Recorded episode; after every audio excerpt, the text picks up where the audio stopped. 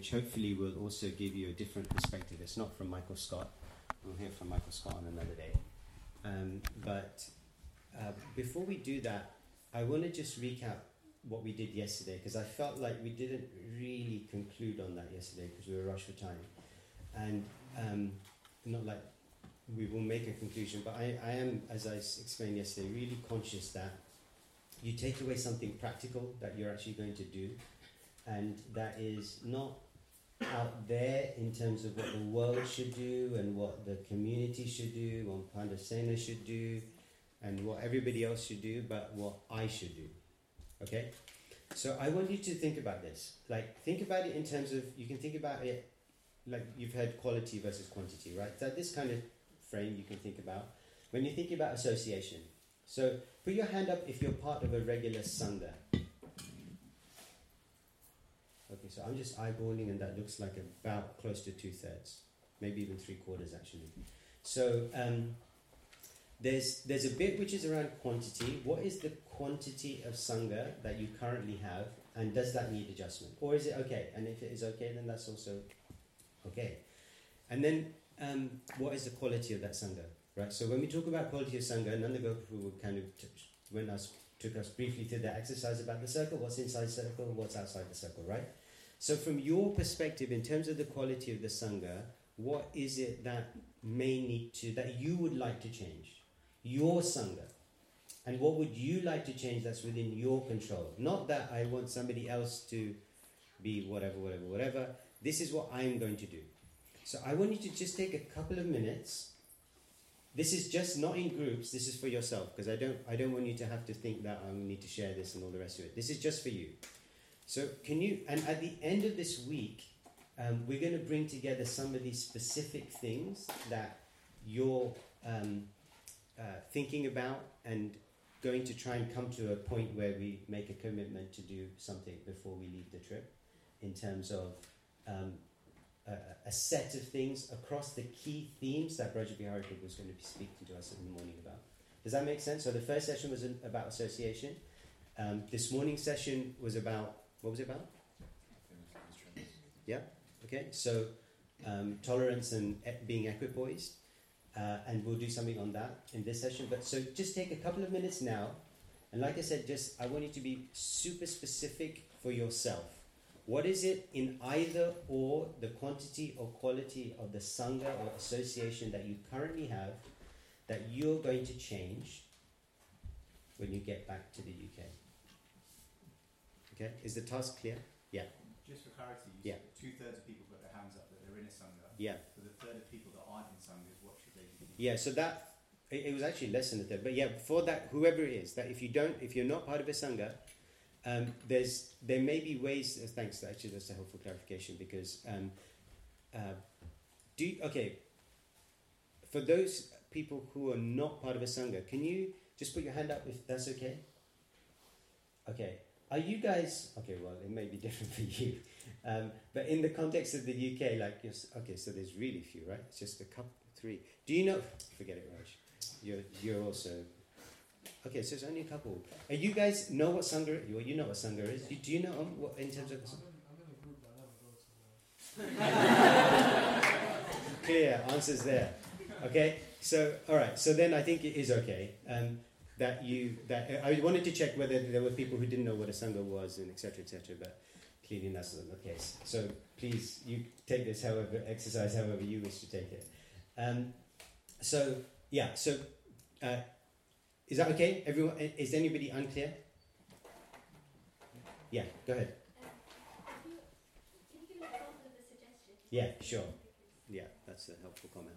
So um, it may be that um, the type of sangha that you have is, um, I'm sure this isn't true for any of the boys, but maybe your sangha is frivolous.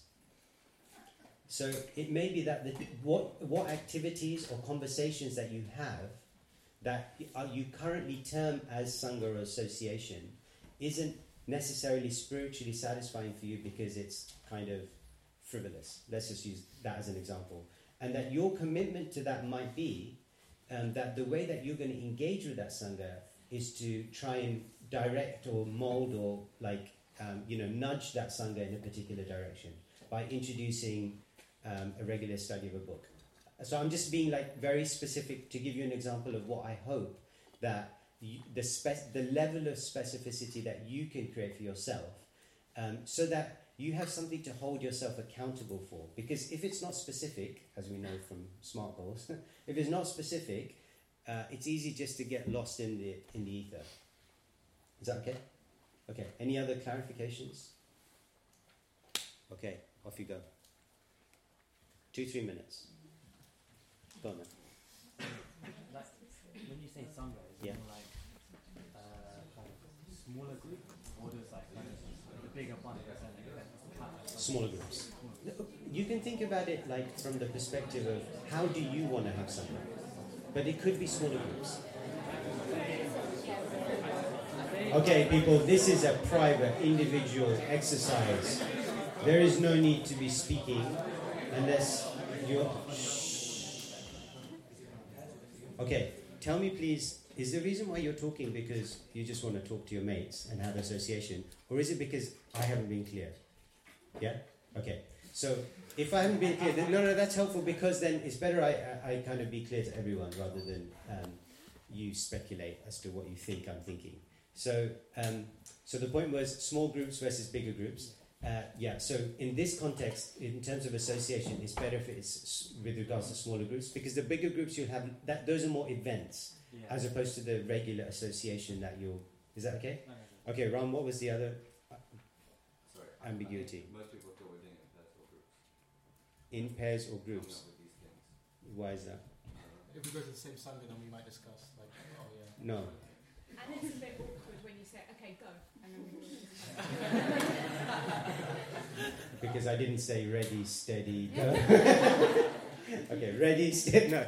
Okay. Um, well, that's not ambiguous, surely. no, go means no, go. not Get on with it. ambiguous, It's just awkward, you know. You're like, okay, go. Is that awkward? Practice breathing. Okay, let's do some breathing. No, no. The, the reason I, I think it's important that you do it individually, personally, because I think um, I think it, it requires your. It's an individual thing, and I, and I and I don't think and the thing that you may come up with may not be necessarily the thing that you're going to want to share immediately with others. So, like, you don't necessarily need to impose that. Please. Okay. Okay. Now, get ready. Okay, stop looking at me. Just get on with it. I'm breathing, I'm breathing. if, I'm, if I'm not part of sangha, Yeah. would you suggest like? Yes, I would, I would suggest you start with get get part of the Um, what would you suggest people do now? Maybe your resolution, if it is a resolution, is to join a sangha, isn't it? Yeah, of course. I think it's as simple as that. One, no, for you. Yours is easy. Job done. You can space out two minutes.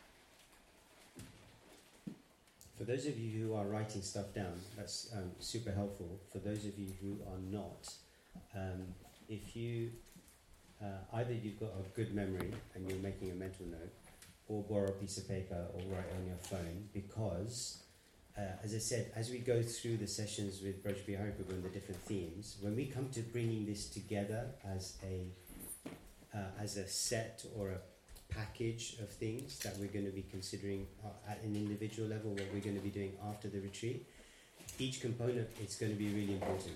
So it would be a real shame if you didn't have anything for this particular one.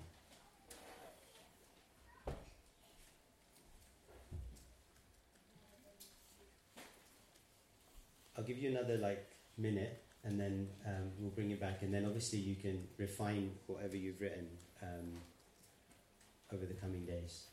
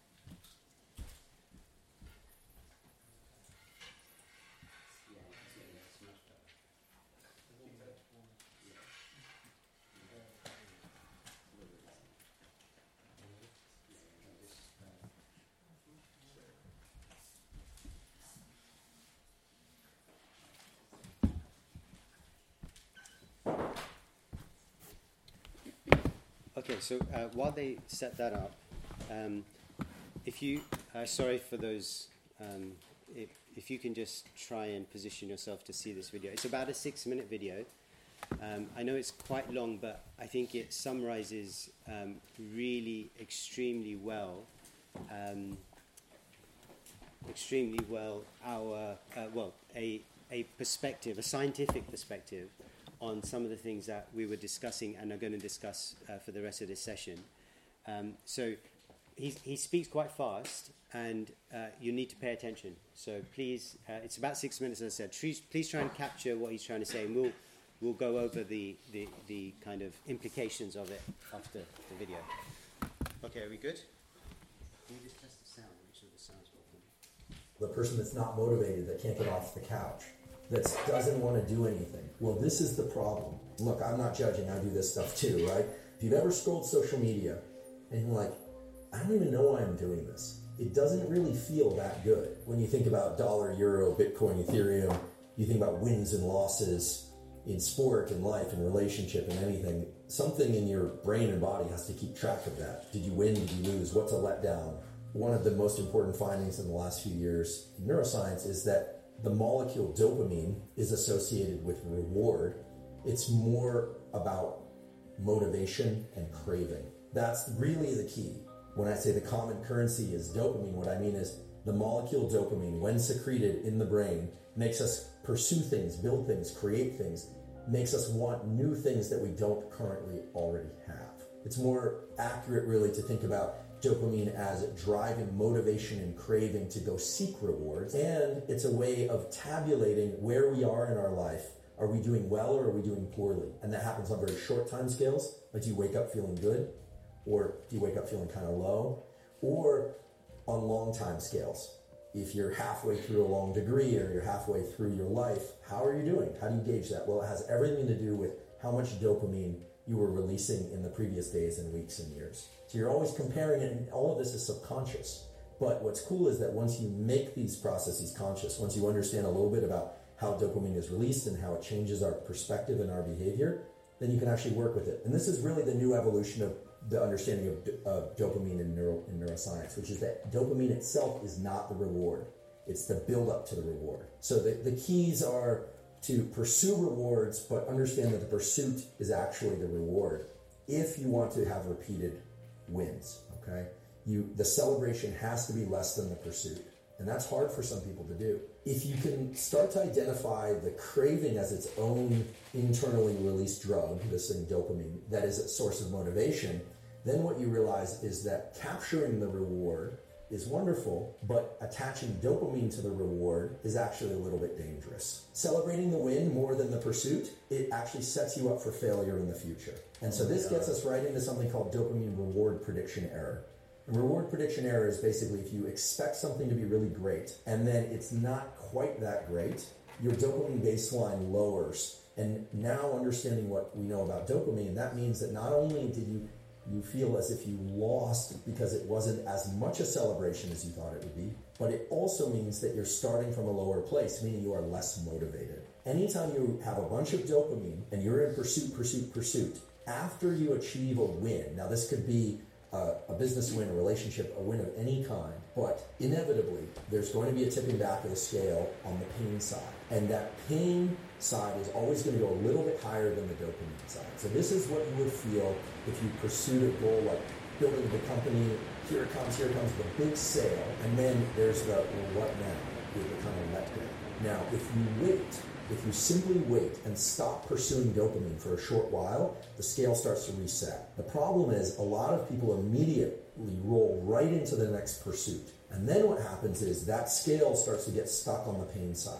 A little bit more, a little bit more, a little bit more. And pretty soon, no amount of seeking will allow you to experience that craving and motivation. So, what, what does this mean in terms of a, an actual tool? Well, first of all, if people can do what you do, they're going to be in a much better position in life. Doesn't matter if it's school, sport, relationship, any domain of life.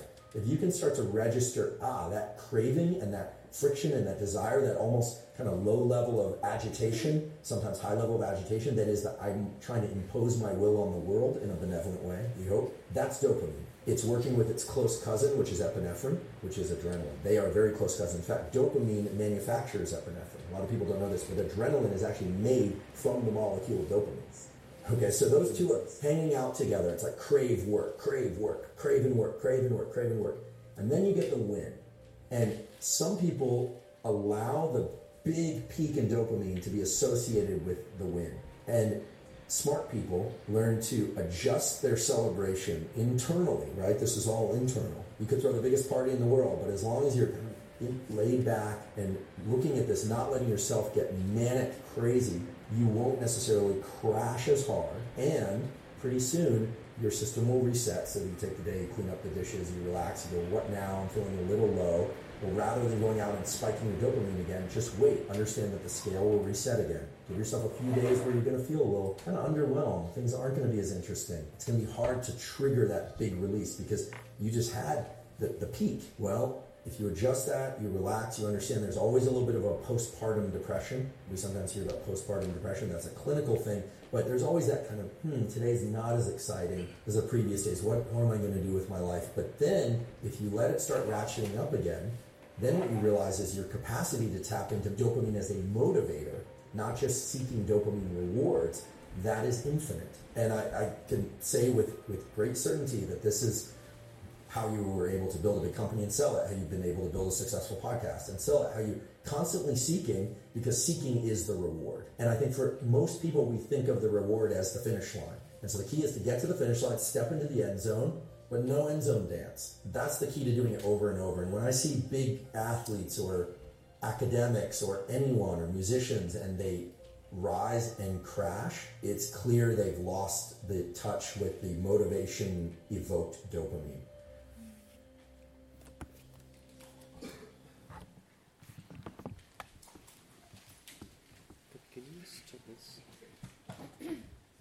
Okay. Um, makes sense. Some key things that did somebody say no? Um, what, what stood out to you? Yeah. Uh, you kind of emphasized um, placing more focus on the journey towards the goal rather than the goal itself. Yeah, okay. It's almost like you're enjoying and you're feeling more kind of stimulus from the pursuit of something exciting. Mm-hmm. And also kind of, you, he, he kind of alluded to it but um, like what what he, sp- he spoke about is kind of like an anticlimax moment, I think. Yeah. Where you experience something, and it's not as good as you perceive it to be, like the prediction and everything. Yeah. And yeah, that's kind of relatable. Yeah. Good. Anything else? Yeah. Was it a bit? No, no. You go. go. Was it a bigger crash if you celebrate? A bigger crash. Yeah. Yeah. So we'll come. We'll. Yeah. Yeah. So that's the, the idea that you you can go So up if and. you're not equipoise Yeah. Yeah. um, when you get your win. Yeah. Yeah. If you really go all out and um, I guess depend on your senses and like, like get carried away with you know oh my god I did Yeah. that," Yeah. then the the crash is even bigger and it's Yeah. harder to kind of get back into Mhm. you know pursuing the next thing. Yeah. Question. Basically, Same. Yeah. Others? Anything else? Pass it back this way then, please. Who, who is who is it for? Go ahead and shout, Charu.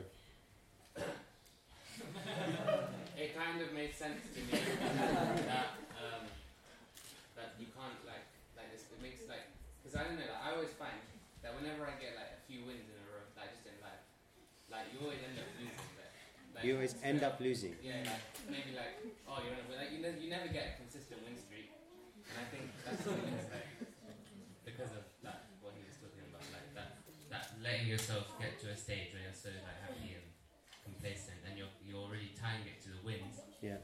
when when in reality it's you're not acknowledging all the other work that you put in like Yeah. leading up to it. Yeah. Okay. Thank you. Yeah. For convenience. Uh, I have like a question just in regards to the video. You're talking about like seeking is more of a is a more of a reward than the actual reward itself. Or, like when does it come to that point where you actually enjoy the reward? Okay. So we'll come to that. Any other reflections? Anything else that stood out specifically? Yeah. Let's come over here. Um, I don't know if I fully understood this, but Yeah. he was, I think he was mentioning that um, after you've achieved a win, um, your dopamine goes lower. So um, after after it increases, it Yeah. goes it goes even lower. So you need to wait. Like I don't think it's in a couple of days or something to let that scale balance out, so that before you s- ach- like seek your next pursuit, Yeah. you're seeking it with like a level amount of dopamine rather than achieving it when your dopamine is lower. Yeah. Um, so I guess I don't know if that means that if you start something straight after you've just got something, then you're more likely to lose motivation and burn out. So you need those three days to just sit with that feeling Yeah. of underwhelm or whatever you get from your win. Yeah, yeah, yeah, yeah. So that, that this idea of, I think you're referring to the point that he's making about just becoming desensitized to that, right? So like when you keep trying to pursue it at a certain point, so you no longer, you no longer get any benefit from it. So it's hard to trigger anything. You know, it was like that. Was it the couch potato? You know, the person who was being, you know, how much, how much stimulus does the person need to actually get anything from it? Okay, anything else from anyone? I want I want to hear a couple of if there's any reflections now. If you take this a step further, so he's speaking from a neuroscience perspective. Yeah, that's his perspective. He's a neuroscientist and he's coming at it from a chemical perspective. Based on what we know from the Bhagavad Gita, from uh, the class this morning, um, what what how do you connect what you heard him say to this idea of um, being equipoised and um, tolerating happiness and distress, as we heard this morning. So, this idea of equanimity.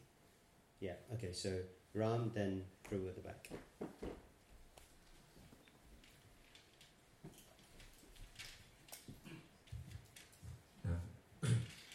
So like obviously the, the like the Gita verses as summer winter season change, so will your happiness and distress, something like that. Um, so in terms of being steady, so it's gonna come and go anyway, so stop stressing about it.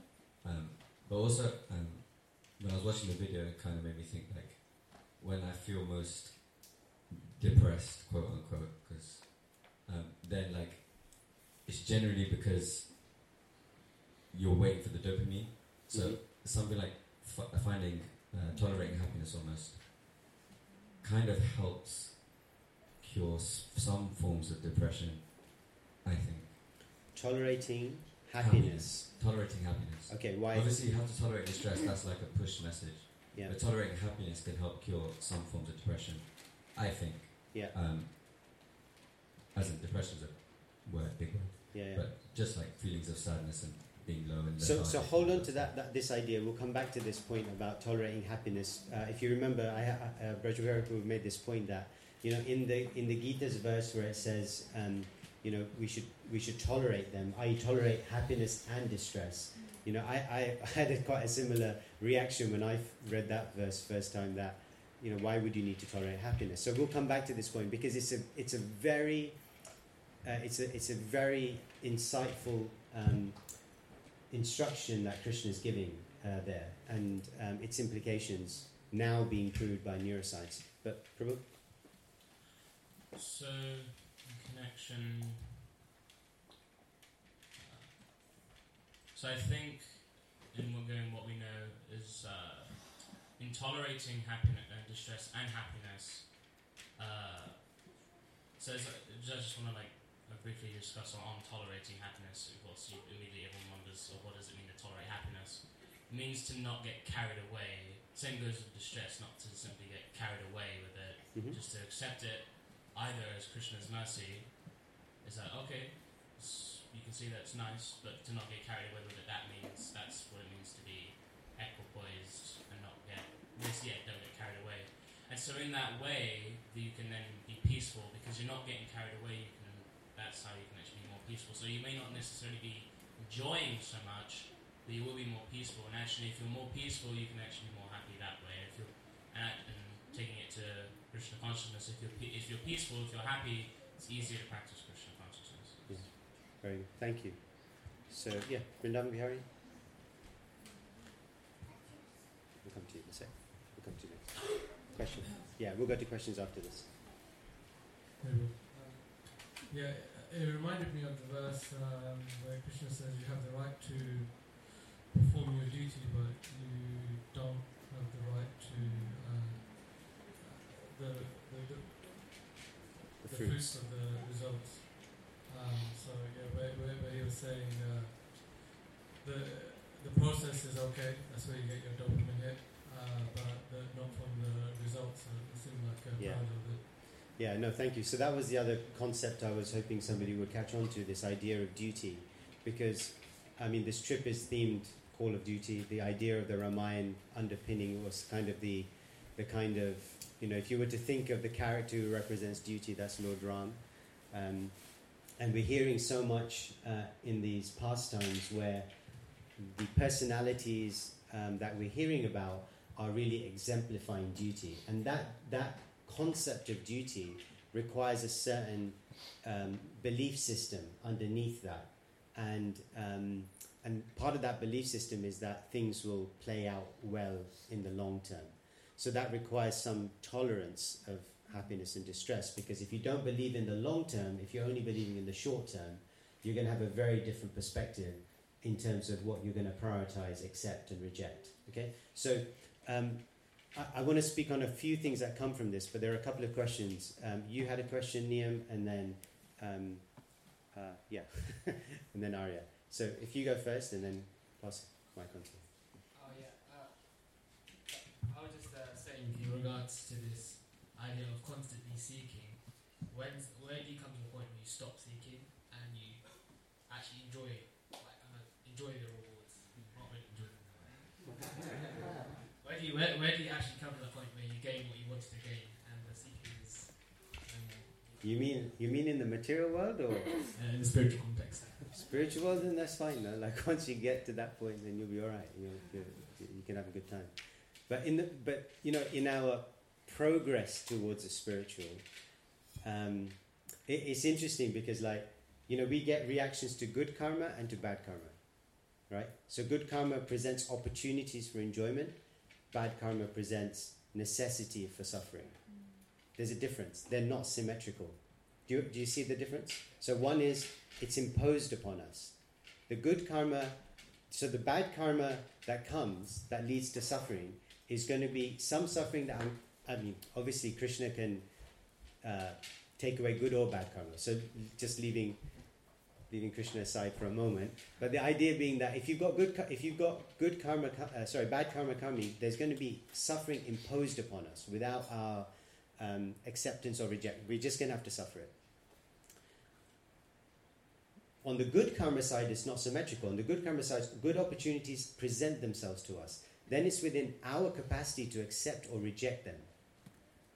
So if we go with it, and that's where free will comes in, right? The soul's free will actually is expressed not in the accepting, typically, but in the rejecting.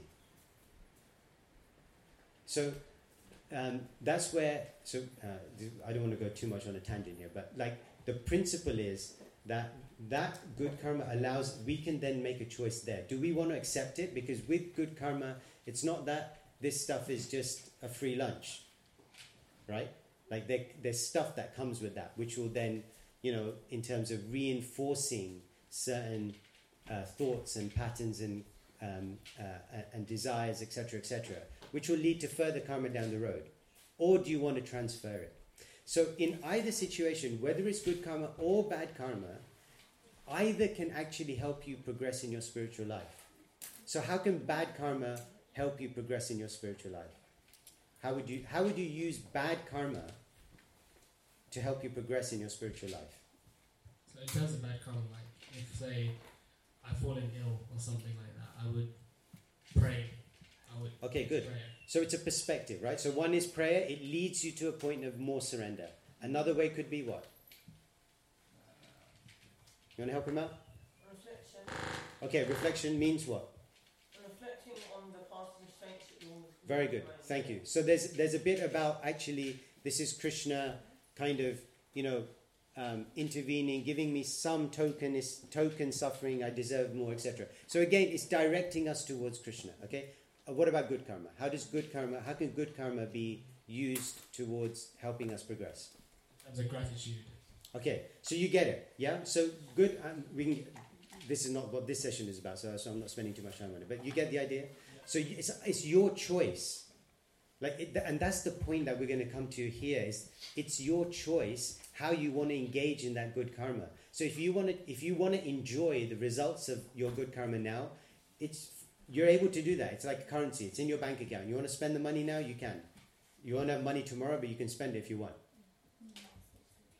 right?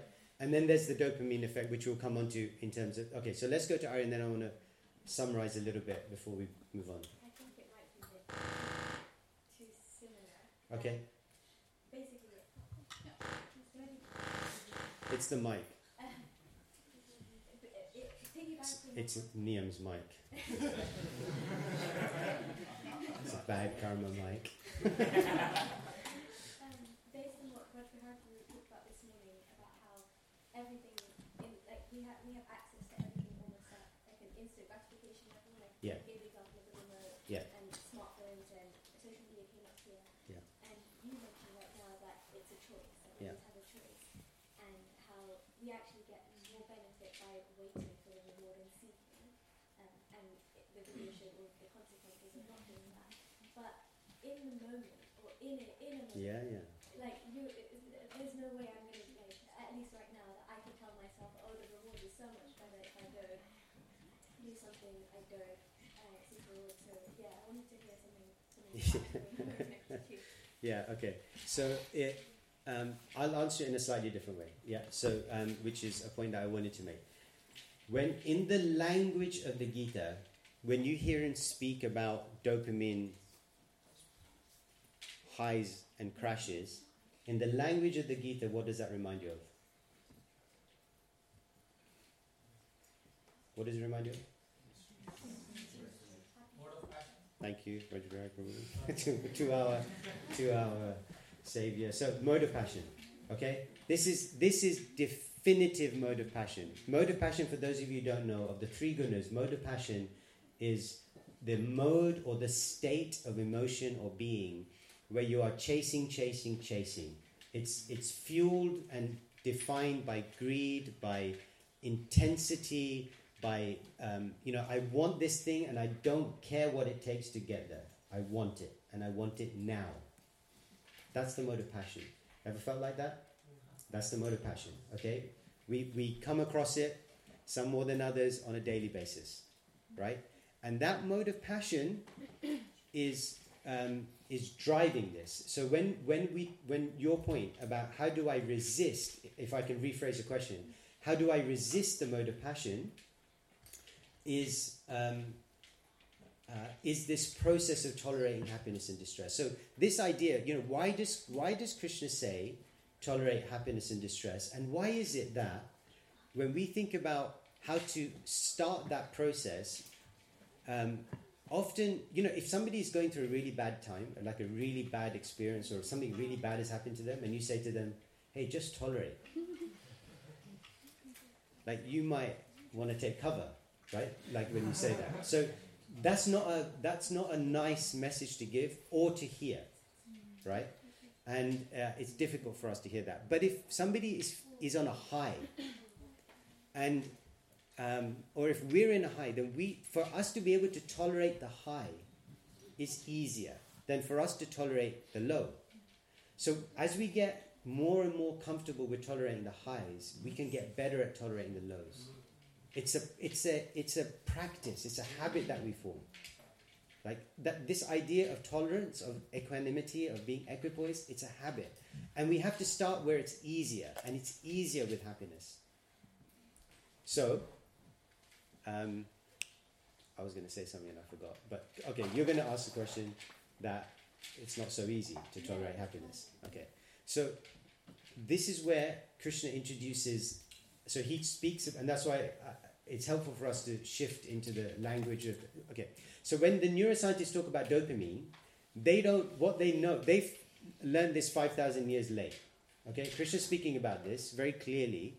When Krishna speaks about it, nobody wants to listen, right? Because oh, what are you talking about? Tolerate happiness and distress. That's just dumb. The material world is about enjoying. We should be enjoying technology, etc. All these things are pushing up this. There's there to enjoy. No, like we've made all these wonderful things as the human species has has evolved from five thousand years ago, and now we have these things, so we should enjoy.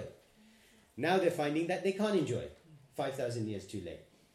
Then they create a, a, language which is based on the chemical structure of stuff that's going on in our brains, or the neuroscience that sits behind it. Krishna is talking about, he's not talking about dopamine. He's talking about the mode of passion. The mode of passion precedes dopamine. You see, what happens is generally in the material world, we like to focus on the tangible, gross stuff. Gross, I don't mean disgusting. Gross, I mean not subtle right? Gross, tangible stuff. If it's tangible, I can touch and feel it, and I and I can my senses can engage with it, and off I go. So we don't really like to think about the subtle stuff because that's harder to deal with. It's harder to think about and to control. But the fact is, in the whole, in the way the universe works, we think that if we can control the gross, we can control the subtle. But actually, the way the universe works is the gross comes from the subtle. So you have to control the subtle. So this idea of, of dopamine, that's only part of the story. So they've got that part of the story pretty accurate, actually. You know, it's pretty, you can hear almost the, the kind of similarities to the Gita's approach there. But they haven't got the whole story. And the whole story is how do I, how do, how do I mediate that high, right? Because if you're looking at it from just a neurochemical perspective, the, the perspective there would be, well, just lower the dopamine, or just like lower your, well, it's like, I don't know how to do that. Right? But there's a way of doing it. And that's what Krishna's teaching us. And that's the examples that we hear in the Ramayana about these personalities, about how they're doing that. The, their example is there to inspire us that actually doing it that way leads to a better outcome. Right? So when you hear about how the personalities respond to the highs and the lows, and you see that the outcome transpires in a way that was unexpected. Just like in our lives, the outcome is not always expected. So that's why Krishna introduces this framework of the goodness and like the idea that by increasing the mode of goodness in our life in these different ways, we can help ourselves be able to mediate the highs and the lows. But that, you know, like that's why those things can be introduced very kind of easily and gradually over time. And we can then, you know, to the point that uh, we've been hearing, right? Uh, Braja Bihari has been making this idea that this is supposed to be an experience. You're supposed to be able to test and experience Krishna consciousness. This is not about blind faith. You know, you hear something and somebody's, you know, somebody said this and therefore it's true. The whole point of this science is that you're supposed to be able to use it in your life to see the result from it and from the result give you faith for you to continue on this path. So the mode of goodness is supposed to help us do that. Okay? All right, we'll go to Parthi and then to you. Yeah. Um, this is quite simple. Um, what does tolerating happiness look like? Because when you're saying this, even though I know this is not what you're saying, I, all I can think about is basically numbing our responses. Yeah, nice. Very good question from a psychologist. It's hard for me to like imagine that because every time you're saying this, now I want to just become numb to everything. and Yeah, become a stone. Yeah. We, Nandagopa and I were speaking about this overnight. So there's a there's a danger that this can be perceived as just become a stone. And but there was the answer was given in Braja Bihari Prabhu's class this morning. Anyone remember what it was? Not that we just become. I'll rephrase it, and I, I'm trying to recall the precise example that people gave. But this this idea that not that we just tolerate, tolerate, tolerate, and explode. Right? That was the there was the, what was the example? Guru? Oh yeah, the sambar. the, like tolerate, tolerate, tolerate, you explode.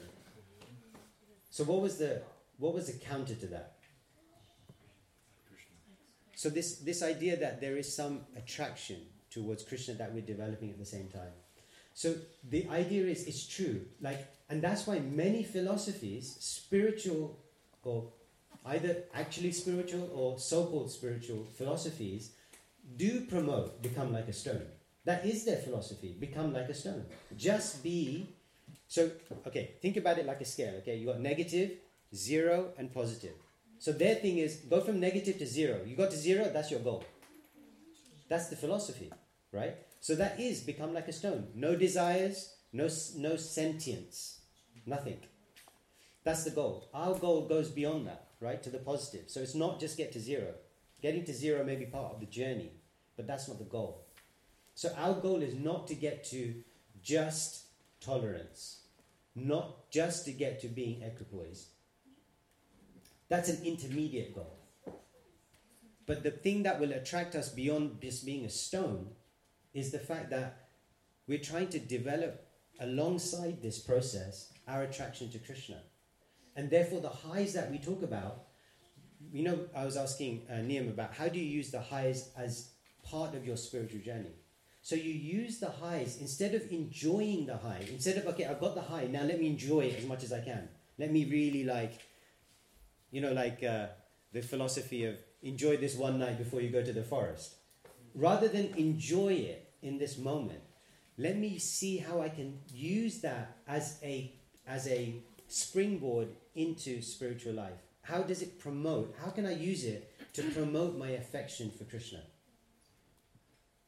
Okay, let's okay. Let- it- it- that's not clear, right? Um, so there's something like missing. When it comes to material things. Okay, so let's take it. Give me an example. Give me an example of a material high. You get a first in your degree. Yeah. Okay. You get a first in your degree, or is it you want something more materialistic? Oh, that's fine. That's fine. Okay. So take so take um like you get a first in your degree. Okay. It's only fine because you're thinking, yeah, like stop enjoying. so you get a first in your degree. Now, how are you gonna link that with your tr- uh, your affection and, and service to Krishna? How will you do that? So you get the degree, the paper comes. Now, in that moment, there's a high. Obviously, there's a high. What do you do in that moment? How do you connect it to Krishna? Um, either to, as in be grateful for all, like the whole journey of getting to that point, or to um, almost see that as a tool to be able to serve him in the future. Okay, perfect. Let's stick with that. There's many more, but let's stick. Those two perfect, right? So there's a point of you've got the high. You can do a couple of things. You can go party with your friends. You can really just like self congratulate in terms of look how well I did. No, no, no, all of that stuff. You can do so many things. Or you can take the piece of paper, you can offer it to the deities, you can thank Krishna in your heart in a, in a prayer. Uh, you can then meditate about how you're going to use this for Krishna service. You can do so many things. Now, the point is that if you go down one route, you're going to be spiking the dopamine. If you go down the other route, instead of pushing yourself down the mode of passion, what's going to happen is you're, you're, not, you're not dumbing yourself, you're not dumbing the emotion. You're transferring that emotion to Krishna. And that's going to help build your relationship with Krishna. It's not dumbing anything down. Now, what's happened is you're using the high or the low to build your relationship with Krishna. Now, that relationship with Krishna is going to over, over like supersede all the other stuff that's going on below. Do you see what I mean? Does it make sense? Okay. We okay. Uh, Mukund, I'm coming to you and then to you, Krishna. Um, sorry, Ram. How much? Ten minutes. Okay. There's a bunch of other stuff, but I think because we're in the question thing, I'm not going to go into other points on this. Um, so let's just do. Let's we'll just carry on with that. Huh? Oh, Raj Bear, would you like to say something? Oh yeah, please, please, please. Give me. uh, what Bhavini was saying about, Yeah. you know, how do I, uh, I can't numb my uh, senses when I'm, I've got something, I'm happy. So what the scriptures tell us is, they don't prevent us from enjoying, you know, they don't prevent us from expressing and being happy. What they are, what they recommend is just add sattva or goodness in every situation. So you actually answered your question when you said when you, when Prabhu asked you about what will you do? You said maybe grateful to Krishna, Mm. maybe prayer. That's the solution. Just thanking Krishna. Thank you, Krishna, for this. Investing in emotion. When we invest some emotions in uh, our success, we are happy, we are thrilled. But if we can say thank you, Krishna, that if we are, and sattva is very difficult. Mode of goodness is very difficult because there is no pronounced emotion in sattva. if you see rajoguna, mode of passion, there is like you want to do something, and mode of ignorance is like you are depressed.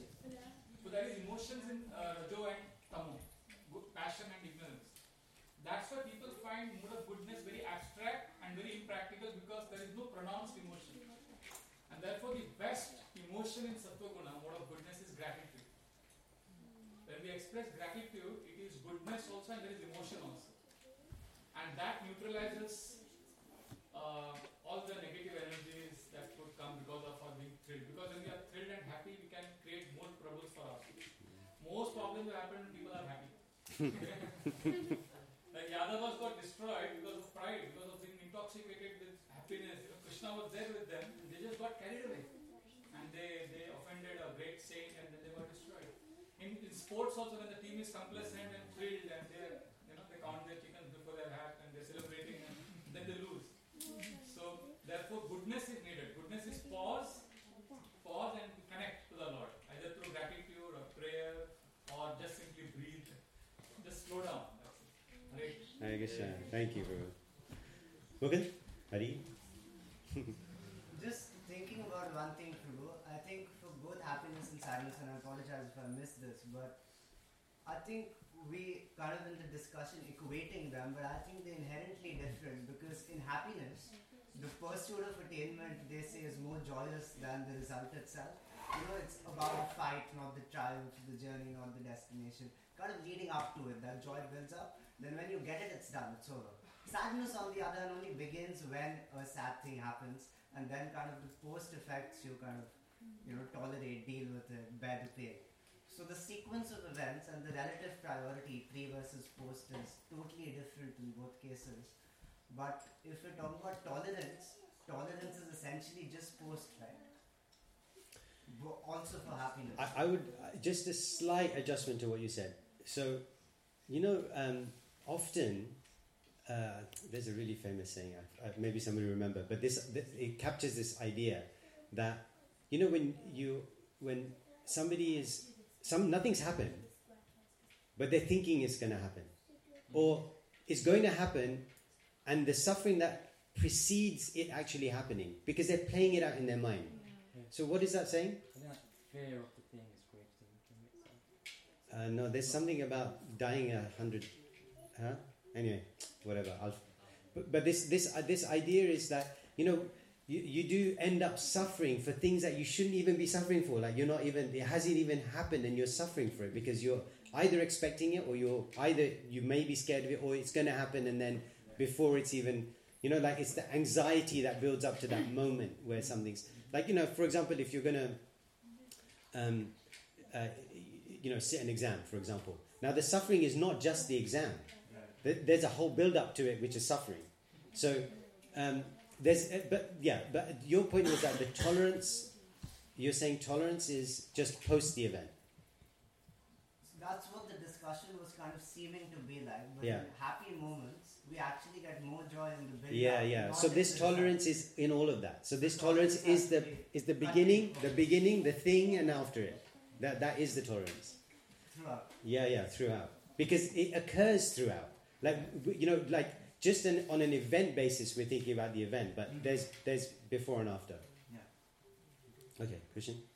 Yeah, so my question was kind of related to the question from there, but like, yes, with like in theory, you can say kind of find ways to be grateful, find ways to use it towards happiness. But I think in the material world, like kind of, you're going to be kind of um, kind of blinded by the kind of joy that you're experiencing, and like also if the thing that we're happy about is inherently material, Mm. like it can be difficult to kind of put a spiritual perspective. So what kind of can we do in a more kind of practical sense? Like yes, gratitude, but what what, what else can we do apart Yeah, yeah. from that? So you made two points, right? So um, uh, the, the the second one being about what if it's inherently material. So uh, think of it. Can you think of an example? Um, like receiving a bonus. Okay, good. Yeah. That's my favorite one. So receiving a bonus. So how can you connect that to Krishna? Thank you very much. So like you know, like the I see the idea is that actually in the world Yeah. there isn't anything you can't connect. Because in one sense there is no material. It's Krishna's energy. It belongs to Krishna anyway. So you'll always be able to find something. And part of the the whole beauty or ease or trick, if you want to call it that, of spiritual life, of particularly of bhakti, Mm. is that you can connect anything to Krishna. So what was your first point? Sorry, I Yeah, kind forgot. of How can we practically apply that when kind of we're we're kind of Oh um, yeah, it's in the moment. You're carried away. We're carried away. Yeah, carried away because it's material. Yeah. So like, there's a you know there's an interesting uh, an, um, analogy that you know sometimes you hear this idea that uh, what is it that you've got a hole in the heart, the, sh- the shape of God, a God-shaped hole in the heart, something like that. Yeah, not vacuum. Vacuum not have a shape, but it's I think it's hole. Um, you know, it can only be filled by God, right? So like, there's this idea. You know, the thing is that it's true for the senses. So the senses, the senses have an object-filled hole in them. So what's happening is the senses are not. It's not just that the object is coming into the sense. The sense is going out into the object. It's searching for stuff. It's not just interpret. It's not just processing. It's also interpreting, right? So it's seeking. So that's true, and that's the point. The point is how do you shift that from the purely materialistic stuff towards Krishna? And that's you know like the, the, the practice of sattva, the practice of goodness in different things, whether it's in um, in in uh, in your in your daily lifestyle um, and uh, kind of own practice, or you know whether it's uh, meditational practice, breathing, journaling, gratitude, etc. Those types of things, but also the tangible lifestyle stuff. Mm. Like they they're the things that will awaken our capacity to just create a gap between that passionate intensity. So they, they, they, they drive a wedge between that stimulus and response Yeah. to give to give us a bit of a chance. So kind of what I'm gauging is before you said like you need to tolerate happiness first in order to be able to tolerate the the stress. But before you tolerate happiness you need to kind of develop the mode of qualities in yourself. Like yeah, it will be hard. Like if we don't have some level, of, and that's why spiritual practice, like even like kirtan, chanting, reading Srila Prabhupada's books, these basics of philosophy, uh, basics of Krishna consciousness, they fast track us on a path which was otherwise mm, could take years to develop. So it's true. These thi- these practices, these directly devotional practices, um, advance us along this path much more quickly. Because Krishna also gets involved. Krishna helps. It's not that he's just a silent witness. He's a silent witness as long as we want him to be silent. right? If we don't want him to be silent, if we invite him to speak, let he'll speak. Thank you. Okay. Okay, I think we're out of time, right, Ram? Okay. Thank you all so much for paying attention and being awake. For those of you awake, those of you who are sleeping, I saw all of you. Hare Krishna, Srila Prabhupada ki jai.